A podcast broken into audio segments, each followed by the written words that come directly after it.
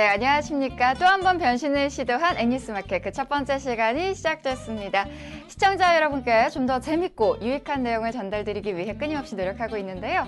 자, 오늘부터는요. 매주 3명의 기자분들과 함께 스튜디오에서 진행합니다. 안녕하세요. 안녕하세요. 네, 자, 오늘 새 기자분들께서 어떤 뉴스 준비했는지 기대가 많이 되는데요. 첫 순서 먼저 김한나 기자가 마이너리그 리포트 선보입니다. 함께 시작해볼까요?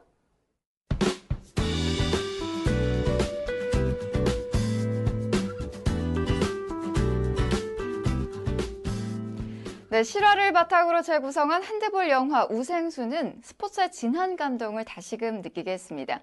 하지만 그 감동도 잠시, 핸드볼은 어느덧 사람들의 뇌리에서 조금씩 잊혀져 갔습니다. 이 대표 인기 스포츠인 야구와 농구, 축구가 대중들의 사랑을 독차지하고 있는 것에 비해 핸드볼은 비인기 종목에 속하는 것이 사실인데요. 열악한 환경 속에서도 열정으로 똘똘 뭉친 핸드볼의 현장을 김한나 기자가 취재했다고 합니다. 이 앞으로 스포츠 기획 특집으로 매월 한 주씩 마이너리그 스포츠에 대해 탐구해보는 시간 가져볼 건데요.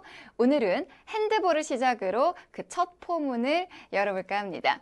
자, 김한나 기자, 바로 오늘 실업 핸드볼 최강팀을 가리는 2017 SK 핸드볼 코리아 리그가 개막했죠? 네, 그렇습니다. 개막전은 오늘 오후 3시 서울 송파구 SK 핸드볼 경기장에서 열렸습니다. 서울시청과 부산시설공단의 맞대결을 시작으로 6개월간의 대장정에 돌입했는데요. 2011년 첫 시즌 이후 7번째 시즌을 맞는 SK 핸드볼 코리아 리그는 남자부 5개, 여자부 8개 팀이 출전해 풀리그와 플레이오프로 우승팀을 가립니다. 이번 시즌도 지난해와 마찬가지로 금토 일요일에 열리는 주말 경기로 치러지는데요. 서울, 광주, 대구, 부산, 인천, 의정부, 삼척, 청주 등 8개 지역을 순회하며 대회가 열립니다. 리그는 남자부 4라운드, 여자부 3라운드로 진행되며 정규리그는 7월 2일까지 펼쳐집니다. 네, 흥미진진한 각 팀들의 각축전 정말 기대가 되는데요. 이 정규리그 이후의 일정은 어떻게 되나요? 네, 토너먼트 형식의 플레이오프는 7월 4일부터 12일까지 진행이 됩니다. 남자부는 상위 3개 팀이 플레이오프에 이어 챔피언 결정전을 치르고 여자부는 상위 4개 팀이 플레이오프에 진출합니다. 남자부는 올해도 우승후보 0순위로 꼽히는 두산의 독주가 예상되는 가운데 SK호크스, 상무, 충남체육회, 인천도시공사 등 나머지 4팀이 플레이오프 티켓을 다툴 것으로 보입니다. 남자부의 인천도시공사는 지난해 최하위에 머물렀지만 두산에서 이동명과 홍진기를 영입해 공수 양면을 강화했습니다. 또 엄효원, 심재복 등 국가대표급 주전이 건재해 올해 만만치 않은 전력을 보유했다는 평가입니다. 여자부는 디펜딩 챔피언 서울시청과 전통의 강호 삼척시청, 선수들을 대거 보강한 부산시설공단 등 세 팀의 경쟁이 예상됩니다. 특히 2015년 우승팀 인천시청은 세대 교체를 마무리 지었는데요. 신은주, 원선필, 이연주 등 고참 선수들과 송지은, 송혜리, 김성은 등 주니어 국가대표 출신 젊은 선수들의 신구 조화가 기대를 모읍니다. SK 슈가 글라이더즈는 재활치료 중인 김호나, 김선화의 합류를 기다리고 있고 이효진, 유소정, 양세슬 등 기존 멤버와 최수지 등이 버티고 있어 해볼 만하다는 평가를 받고 있습니다. 네, 그렇군요. 앞으로 박진감 넘치는 경기들이 많이 펼쳐질 것으로 예상됩니다. 이와 관련해 지난 1일에 공식 미디어데이 행사가 열렸었고요. 네, 그렇습니다. 이날 남녀부 13개 팀 감독 및 선수가 모두 참석한 가운데 수많은 취재진이 몰리며 올 시즌에 대한 기대감을 짐작할 수 있었는데요. 감독 선수들의 팽팽한 기싸움으로 그 어느 때보다 열기가 뜨거웠던 2017 SK 핸드볼 코리아 리그 미디어데이 현장을 들여다봤습니다. 네, 안녕하십니까. 두산 베어스 감독 윤경신입니다. 네, 우선 여기 오신 분들 우선 새해 복 많이 받으시고요. 저희 두산팀은 지금 한 5명 정도가 지금 교체가 됐습니다. 그래서 작년에 우승을 했지만 올해는 도전자의 그런 모습으로 또 제가 2년 전에 전승을 얘기를 했었는데 올해는 아무래도 이제 4라운드로 진행이 되다 보니까 전승보다는 우승을 목표로 또 통합 우승을 목표로 열심히 하는 또 겸허한 자세로 받아들이는 두산팀으로 거듭나도록 하겠습니다. 감사합니다. 두산 베어스 유절입니다. 예. 저희가 작년에도 우승을 했지만 올해도 똑같이 이기기 위해서 훈련을 했고 우승을 하기 위해 준비를 했기 때문에 뭐 재밌는 경기도 중요하지만 저희는 일단 우승을 하기 위해서 힘든 훈련을 해왔기 때문에 꼭 우승을 할 수 있도록 노력하겠습니다. 감사합니다. 안녕하세요. 이모경입니다. 2016년 SK 핸드볼 코리아 리그 챔피언 등극은 최고의 선물이었던 것 같습니다. 작년에 우승하고 즐길 만큼 즐겼고 또 2017년 SK 핸드볼 코리아 리그를 준비하면서 다시 초심자의 마음으로 돌아와서 한 계단 한 계단 올라가는 그런 마음의 준비로 준비를 하고 있습니다. 시작은 조금 미흡할 수 있으나 점점점 좋아지는 팀이기 때문에 마지막까지 기대해 주셨으면 감사하겠습니다. 안녕하세요. 서울시청 권한나입니다. 올해 전체적으로 팀들이 멤버가 바뀌면서 개인적으로 이번 리그가 기대가 되고요. 저희가 작년에 디펜딩 챔피언이라는 부담감도 있지만 올해 다시 한번 우승에 도전한다는 마음으로 매 경기 최선을 다하겠습니다. 감사합니다.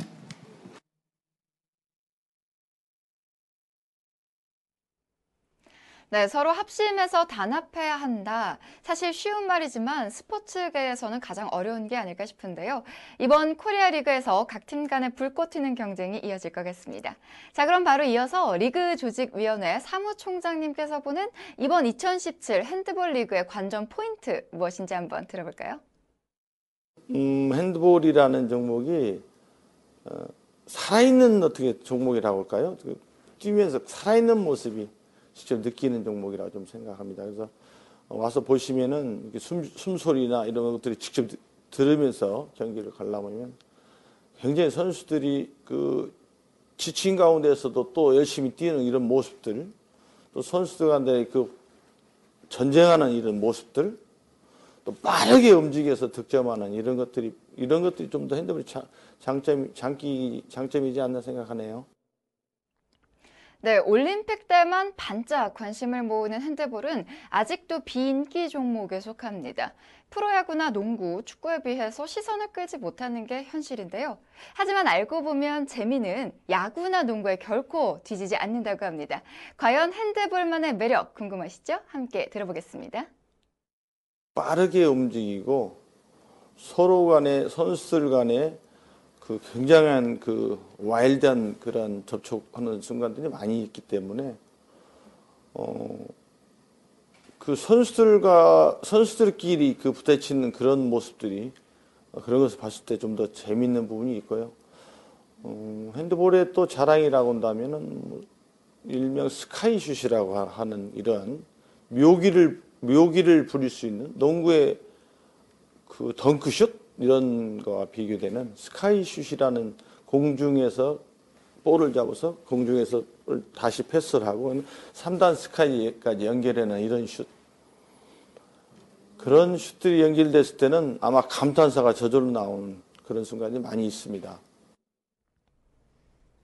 예, 그런데 특히 핸드볼은 낮 시간대 경기를 치러야 하는 비인기 종목의 서러움도 있는데요.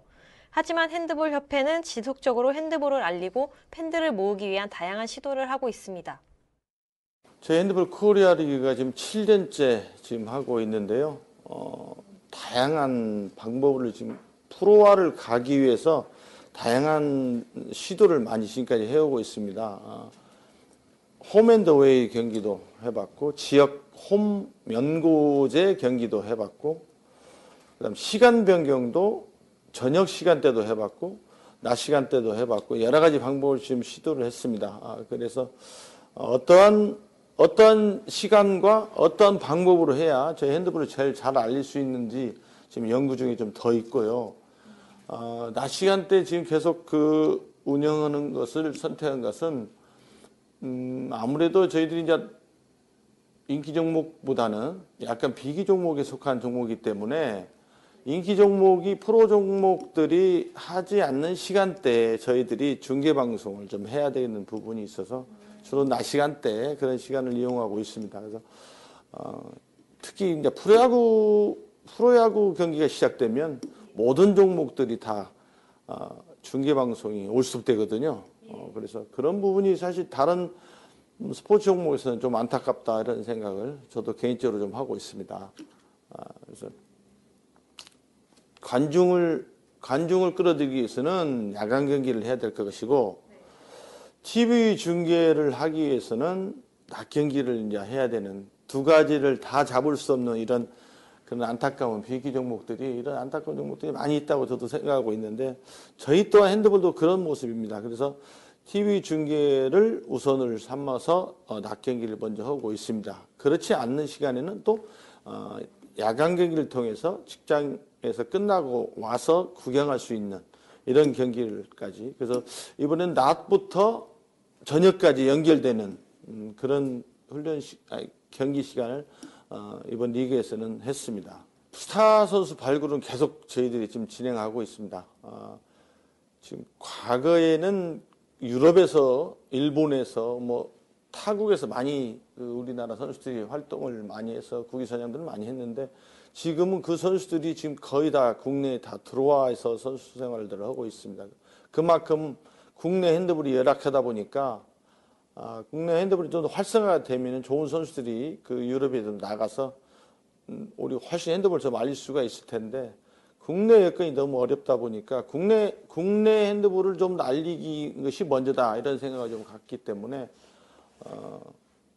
그러한 선수들이, 사실 핸드볼 선수들이 남자도 잘생긴 선수도 많고요, 여자도 그 잘생긴 선수들이 많이 있습니다. 그런데 그러한 스타 발굴을 지금 계속 하고 있습니다만,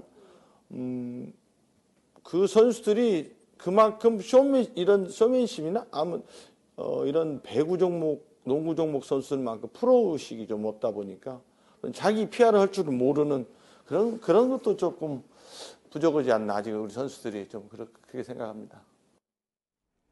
네, 협회는 이번 핸드볼 리그를 통해서 팬들이 경기장을 찾을 수 있는 기회를 늘리고 관심을 확대한다라는 계획인데요.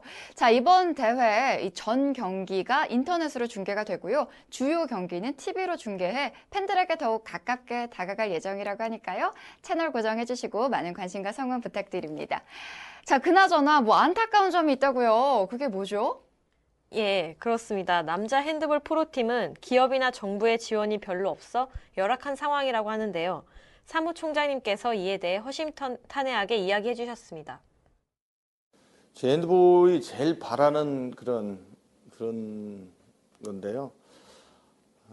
주로 여자팀도 그러고 남자팀도 그러고 기업팀이 없다는 그런 것이 좀 안타깝습니다. 그래서 주로 시청, 공사, 이런 공단 이런 팀들이기 때문에 바로 프로로 갈 수 없는 그런 부분이 있습니다. 그래서 지금 기업에 있는 팀들이 많이 생겨서 후원을 충분히 해주면은 우리 핸드볼도 프로로 바로 갈 수도 있다는 생각이 좀 듭니다. 부모들이 운동은 안 시킨다는 것이죠.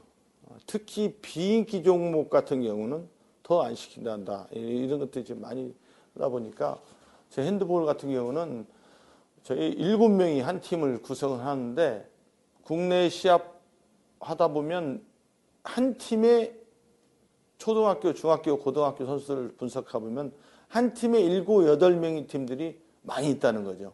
그만큼 선수 확보하는 데 어려움이 굉장히 많습니다. 핸드볼. 지금 영재 발굴 선수들을 영재 발굴을 하고 있고요. 그 다음에 전국 스포츠 클럽이라는 그런 대회를 만들어서 운영하고 있고요. 또 교육대학 팀을 창단을 해서 앞으로 교육대학 졸업하고 난 다음에 핸드볼 팀을 좀 만들어서 좀 더 보급하기 위해서, 많은 선수들 보급하기 위해서 전국에 있는 전 교육대학의 핸드볼 팀을 창단해서 저희들이 지원을 하고 있습니다. 그래서 전국에 있는 교육대학 핸드볼 팀이 다 있습니다. 그래서 그 대회를 통해서 지금은 많은 그 팬 확보를 하고는 있는데, 사실 그 경기를 하다 보면 많은 관중들이 오지는 않은 것은 현실입니다. 그렇지만 저희들 계속 그 페이스북이나 SNS 활동을 통해서 많이 지금 홍보를 하고 있기 때문에 아마 개막 2월 3일 날 제 핸드볼 코리아 리그가 개막을 하지만, 그때 보시면 많은 관중들이 올 거라고 생각하고 있습니다. 네, 그런데 궁금한 점이 하나 있습니다. 네. 한국 남자 핸드볼은 지난해 그 리우 올림픽 본선에 진출하지 못했었던 걸로 기억이 돼요. 네. 혹시 그렇다면은 남자 핸드볼 혹시 위기 상황에 처해 있는 것은 아닌가요? 예, 맞습니다. 여자 핸드볼은 아직 세계 리그에서 경쟁력이 있는데 반해서 남자 핸드볼은 조금 다릅니다. 귀화 선수로 무장한 중동세에 밀려 아시아에서도 정상에서 밀려난 지 오래입니다. 2016년 리우올림픽은 물론 올해 1월 프랑스 세계선수권 대회에 출전조차 하지 못했습니다. 대한핸드볼협회는 이에 대한 대책 마련에 나섰습니다. 지난해 12월 10일부터 20여일간 유럽 전지 훈련을 통해 유럽 명문 구단과 연습 경기를 치렀습니다. 유럽의 선진 핸드볼을 익혀 아시아 맹주 회복의 해법을 되찾겠다는 각오였습니다. 조영신 감독은 젊은 선수들을 대거 발탁해 2018년 아시안게임과 2020년 도쿄올림픽을 위한 세대 교체도 차근차근 실현해 나가겠다는 방침입니다. 네, 젊은 선수들을 발굴하는 것도 하나의 숙제겠네요. 자, 그럼 마지막으로 핸드볼협회의 2017년 목표는 무엇인지 함께 들어보시죠. 이번 17년도 핸드볼 코리아 리그가 2월 3일 날 개막을 합니다. 이번에는 팀 간에 굉장히 그 상하이 팀 간에 좀 그런 갭이 있었는데, 이번 경기는 남녀부가 다 선수들 간의 그 트레이드, 또 드래프트, 그다음에 FA 선수들을 골고루 지금 선수들이 분배되어 잘 돼 있기 때문에 굉장히 멋있는 경기들, 굉장히 비슷하니 그런 경기들이 많이 나올, 재밌는 경기들이 많이 나올 것 같아요. 그래서 경기장에 직접 오셔서 많은 팬들이 오셔서 보시면은 핸드볼이 아마 이렇게 재밌는 경기인 줄 알고 반할 것입니다. 많이들 오셔서 응원해 주시고 격려해 주시고 박수 쳐 주시고 했으면 좋겠습니다. 2017 핸드볼 코리아 리그 화이팅! 네, 한국 핸드볼은 국제대회를 통해 꾸준히 좋은 성과를 낸 대표적인 종목입니다. 서름을 극복하고 땀을 쏟고 있는 각 팀 선수들은 저변 확대와 새로운 우생순 신화 창조를 꿈꾸고 있습니다. 대한핸드볼협회는 핸드볼의 저변 확대를 위해서 보이는 곳에서 또는 보이지 않는 곳에서도 많은 노력을 기울이고 있습니다. 당장 눈앞의 성과를 바라는 것은 어렵겠지만 앞으로 조금씩 바꿔나간다면 핸드볼의 대중화도 그리 멀지는 않을 것입니다. 우생순의 감동이 다시 한번 재현되길 바라봅니다. 김은나 기자 설명 잘 들었고요. 자, 오늘 비인기 종목 특집 첫 번째 핸드볼 편은 여기서 인사드리도록 하겠습니다. 자, 다음은 백상일 기자의 미디어 핫 트렌드가 이어집니다.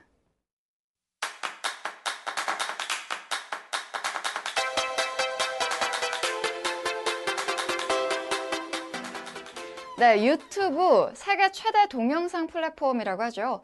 유튜브는 이미 2013년에 순방문자가 10억 명을 돌파했습니다. 이 유튜브를 통해서 방송을 하는 사람들을 유튜버라고 하는데요. 이 국제가수 싸이의 강남스타일은 유튜브에서 1억 회 이상의 조회수를 기록했다라는 사실을 잘 아실 겁니다. 자, 우리나라에서는 아프리카 TV가 이 비슷한 이 대표적인 동영상 플랫폼인데요. 여기서 활동하는 사람들 BJ라고 부릅니다. 아마 뉴스를 통해서 많이들 들어보셨을 겁니다. 이 유튜버와 BJ, 이름은 다르지만 이를 통틀어서 크리에이터라고 부르기도 하는데요. 고용노동부에서는 이 미디어 콘텐츠 크리에이터를 신직업으로 선정하기도 했습니다. 그만큼 동영상, 미디어 산업이 크게 성장을 하고 있다는 사실인데요. 자, 그래서 이번 시간에는 크리에이터의 성장 가능성에 대해서 이야기를 하는 시간을 가져보도록 하겠습니다. 아무래도 핫한 이슈다 보니까 많은 분들께서 관심을 가져주실 것 같은데요. 자, 먼저 궁금한 것이 동영상 산업과 관련해서 크리에이터가 실제로 많은 사람들에게 영향을 주고 있나요? 네, 크리에이터들의 영향력은 점점 커지고 있습니다. 인터넷을 사용하는 인구 중 1인 방송을 시청한 경험이 있는 사람은 16%에 달했습니다. 방송을 주로 시청하는 10대와 20대의 경우에는 그 비율이 더 높았는데요. 10대는 35%, 20대는 21%에 달했습니다. 네, 아무래도 젊은 층을 위주로 그 영향력이 실로 대단한 것 같은데요. 영상을 시청한 비율 35%까지 된다고 하니까 많은 사람들이 보고 있는 거는 사실이네요. 자, 그렇다고 해도 이게 독자적인 영향력을 발휘하고 어떤 산업의 한 부분으로까지 규모가 커졌다라고 이야기를 할 수 있을까요? 네, 시청자가 많다는 것은 일단 많은 사람들에게 영향을 줄 수 있는 토대가 마련됐다고 볼 수 있겠는데요. 실제 인터넷상에서는 더 큰 영향력을 실감할 수 있습니다. 한 포털 사이트에서 크리에이터라는 단어만 검색해봐도 알 수 있는데요. 검색 결과 중 일부를 소개해드리겠습니다. 자신을 초등학교 4학년이라고 소개한 한 학생은 자신의 꿈이 크리에이터라고 밝힙니다. 또 크리에이터란 무엇인지 이에 대한 설명을 요청하는 글도 찾을 수 있습니다. 좀 더 현실적인 얘기도 있는데요. 유튜브 크리에이터가 되려면 따로 대학을 가야 되나요? 라는 질문도 있습니다. 단순히 인터넷을 통해 전송되는 영상을 시청하는 수준에 머무는 것이 아니라 자신이 직접 그러한 영상을 만드는 주체, 즉 크리에이터가 되려고 하는 동기를 부여하고 있는 것입니다. 네, 단어조차도 낯선 이 크리에이터, 예전에는 아예 몰랐던 직업인데 이젠 어린 학생들부터 자신의 꿈이 크리에이터다라고 정할 정도라면 그 영향력이 젊은 층을 대상으로 해서 정말 크다라고 할 수가 있겠는데요. 노동부에서 신직업으로 선정할 만하다라는 생각이 듭니다. 자, 그렇다면 여기서 이제 많은 분들께서 궁금해하실 거예요. 이 크리에이터라는 직업은 무슨 일을 하는 사람인지, 또 동영상을 만들기만 하면 다 크리에이터라고 부를 수 있는 건지 좀 궁금해요. 지거든요. 네, 이에 대한 답변은 MCN 협회 유진희 사무국장님의 말씀을 들어보면 이해가 더 쉬울 것 같은데요. MCN 협회는 크리에이터의 양성과 권리보호, MCN 비즈니스 생태계의 긍정적인 구성을 목표로 하고 있기 때문에 적절한 답변을 들을 수 있을 것 같습니다. 얘기 한번 들어보시죠. 동영상을 만드는 분들을 크리에이터라고 많이 얘기하죠. 전문적인 PD님도 포함될 수 있고 저같이 일반인들이 만들어도 포함이 될 수 있고, 그러니까 동영상 컨텐츠를 만드는 분들을 일단은 일반적으로 크리에이터라고 지칭을 하고 있고요. 그분들의 활동 무대는 뭐 유튜브나 아프리카 TV 같은 실시간이나 아니면 VOD 타입과 상관없이 그렇게 각자의 플랫폼에서 열심히 활동을 하고 있는 분들을 다 통칭하는 말이 되겠습니다. 네, 설명을 듣고 나니까 이 크리에이터가 무엇인지 조금 더 잘 이해가 되는 듯한데요. 사실 처음에는 취미 활동처럼 시작했던 동영상 제작, 지금은 이제 어린 학생들부터 꿈이 크리에이터다, 이런 1인 미디어가 되고 싶다, 이게 직업이 되는 그런 현상이 지금 막 만들어지고 있는데, 크리에이터가 직업으로 이렇게 돼도 괜찮은 건지, 앞으로의 전망이나 이런 걸 좀 고민해봐야 되는 거 아닌지 좀 궁금해지거든요.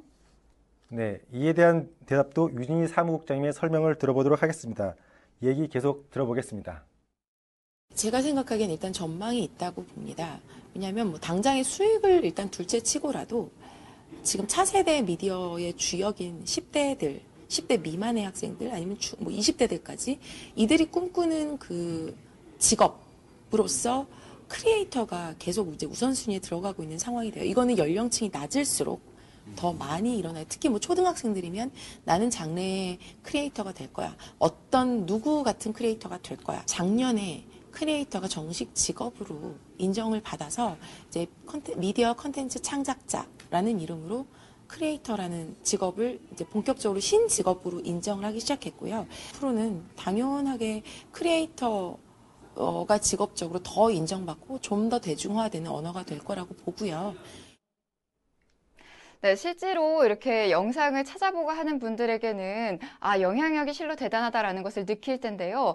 그래도 좀 아직 크리에이터들의 영향력을 모르시는 분들도 좀 많거든요. 그래서 이렇게 현실적으로 확 느낄 수 있는 그런 영향력 뭐 없을까요? 네, 현대에서 현실적인 상황을 확인하는 방법은 바로 수익이 얼마냐 되느냐일 건데요.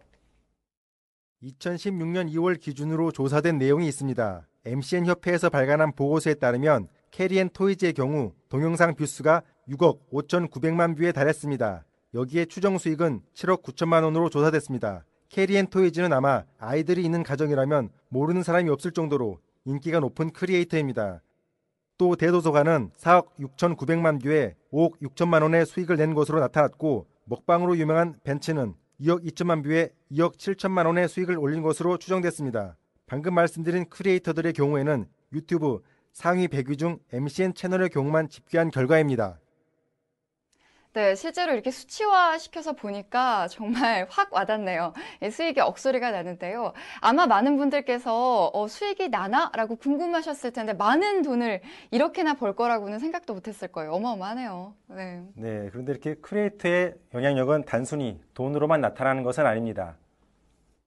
인터넷, 즉 온라인에서 활동하는 이들이 이제 오프라인까지 진출을 하고 있는 것입니다. 얼마 전 강원도의 한 리조트에서 겨울 이벤트를 진행했는데요.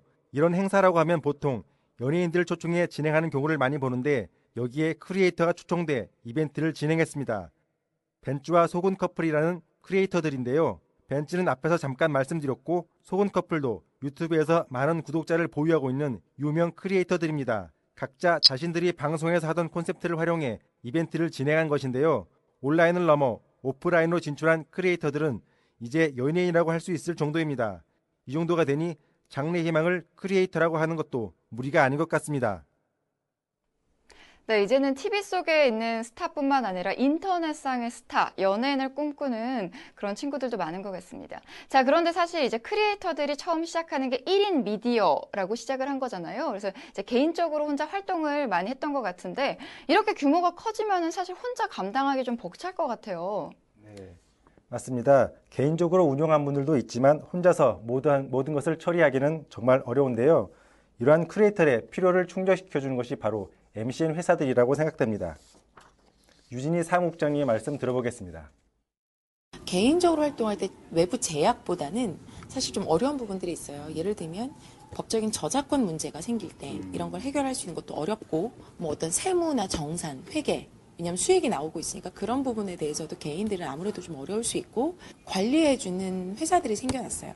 그게 MCN 회사들입니다. 크리에이터들을 관리하고 매니지먼트하고 또 그들이 더 많은 구독자를 확보해서 더 영향력을 키울 수 있도록 계속 육성해주는, 지원해주는 사업 모델이고 지금도 MCN의 핵심이에요. 네, 이렇게 주로 개인적으로 활동을 해온 크리에이터들이 좀 더 조직적이고 체계적으로 활동을 할 수 있도록 도움이 되는 곳이 바로 MCN인 것 같은데요.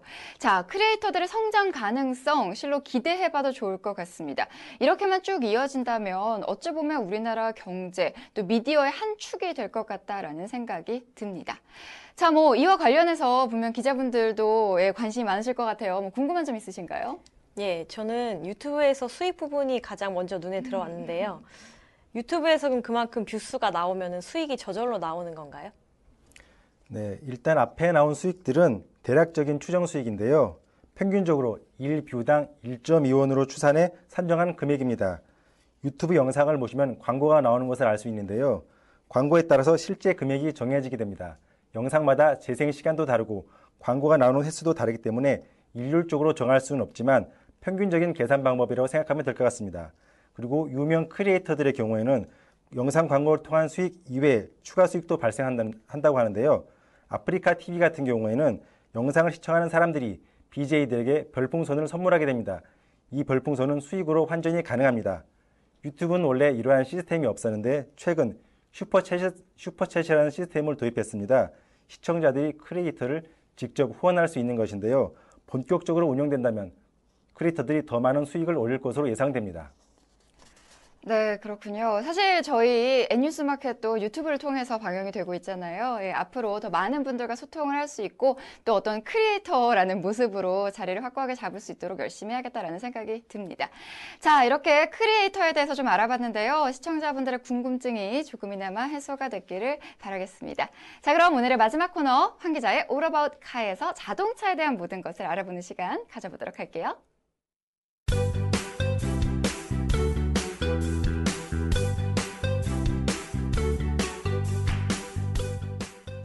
네, 자동차에 대한 모든 정보를 알려주는 오토뉴스, 올어바웃카 시간입니다.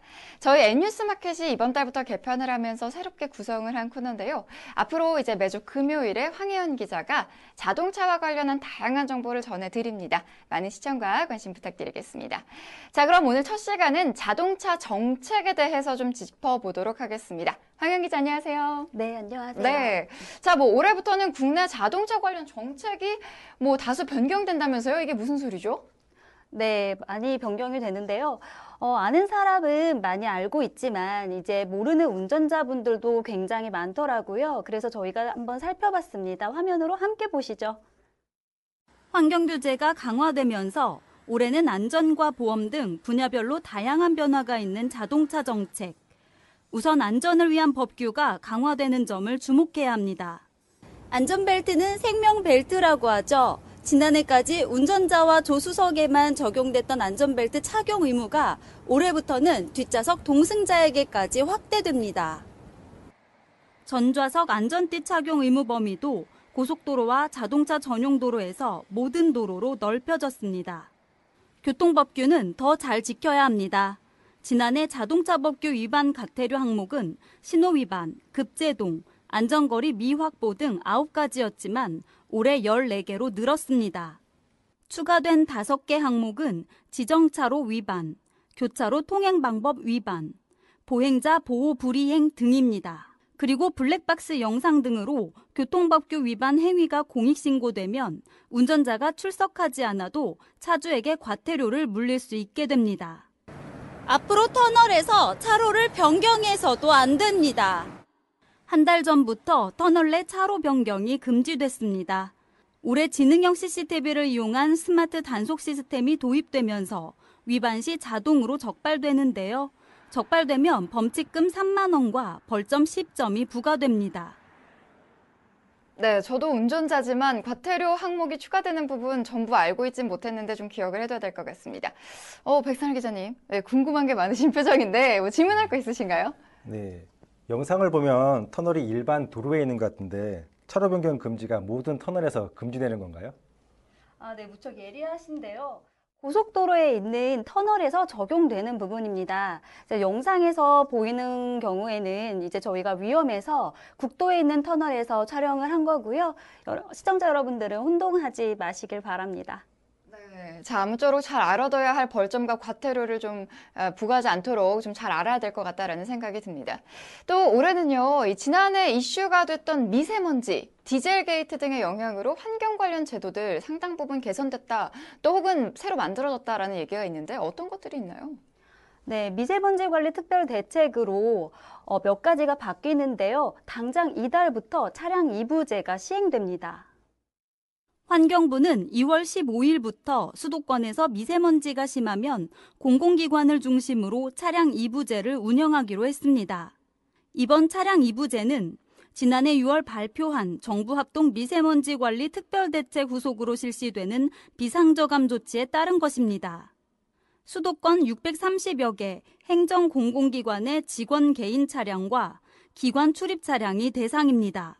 수도권 지역에서 17시 기준으로 수도권 경보권역이 9곳이 있는데 그중에 한 곳 이상에서 미세먼지 주의보가 발령된 상황에서 요건을 검토하게 됩니다. 요건은 당일 0시부터 16시까지 PM2.5 평균 농도가 세제곱미터당 50마이크로그램을 초과하고 다음날 예보에서 3시간 이상 PM2.5 농도가 매우 나쁨 이상 예보가 될 경우에 비상저감 협의에서 발령을 결정합니다.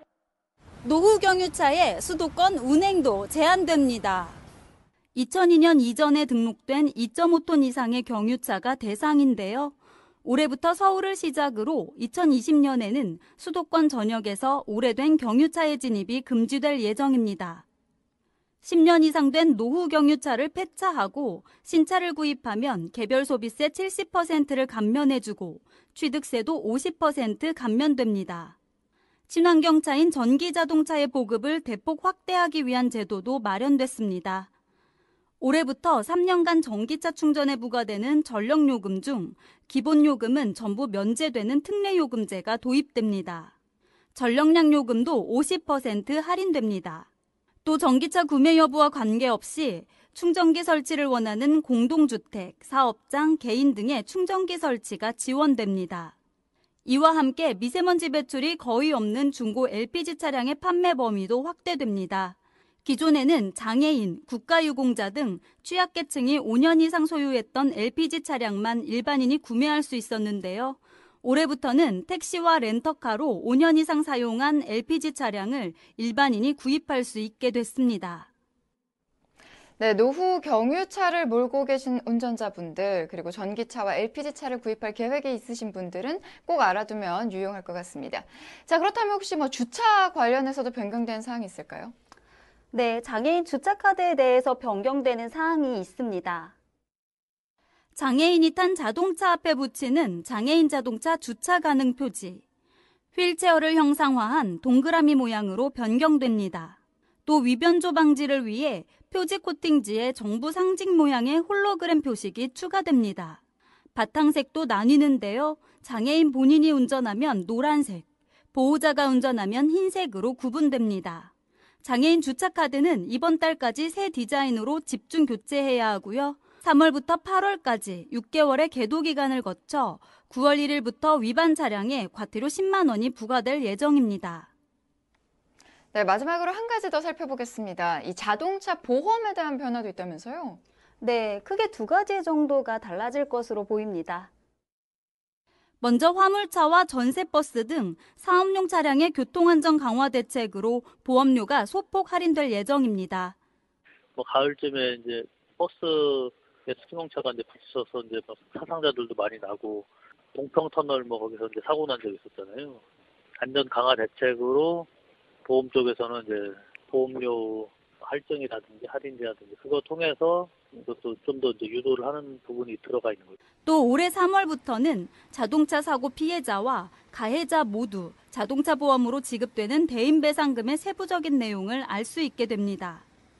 현재는 보험사들이 일반적으로 전체 보험금 총액만 알려주는 상황인데요. 이 때문에 보험금이 제대로 나왔는지 소비자들은 판단하기가 쉽지 않았습니다. 대인보상금 세부 내용 공개 의무화에 따라 앞으로 자동차 보험 회사는 대인배상보험금 총액뿐 아니라 부상, 후유장애, 사망 등 보험금 종류와 종목별 위자료, 휴업손해 상실수익액과 같은 세부 지급 항목이 포함됐는지 합의서에 명확히 표기해야 합니다. 그리고 보험사 직원은 반드시 피해자에게 세부적인 내용을 설명해야 합니다. 네, 황혜원 기자 설명 잘 들었습니다. 운전자분들께서는 올해 달라지는 제도와 내용을 꼼꼼히 확인하셔서 몰라서 피해보는 일은 막으셔야겠습니다. 자, 마지막으로 시청자분들께 당부할 말 있으시다고요? 네.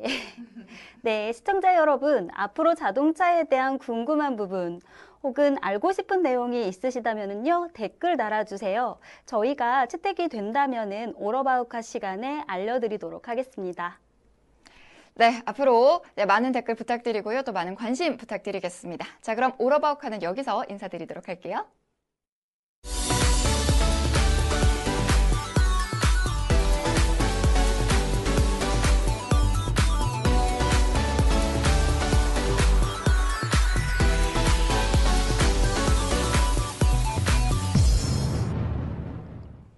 네, 오늘 새롭게 변화된 N뉴스마켓 어떻게 재밌게 보셨습니까? 앞으로도 N뉴스마켓은 시청자 여러분께 도움이 되고 재미있는 뉴스를 제공해드리도록 최선을 다하고 열심히 뛰겠습니다. 언제나 사람이 먼저인 방송, 변화를 두려워하지 않는 뉴스 N뉴스마켓 금요일 방송 마치도록 하겠습니다. 시청해주신 여러분 고맙습니다.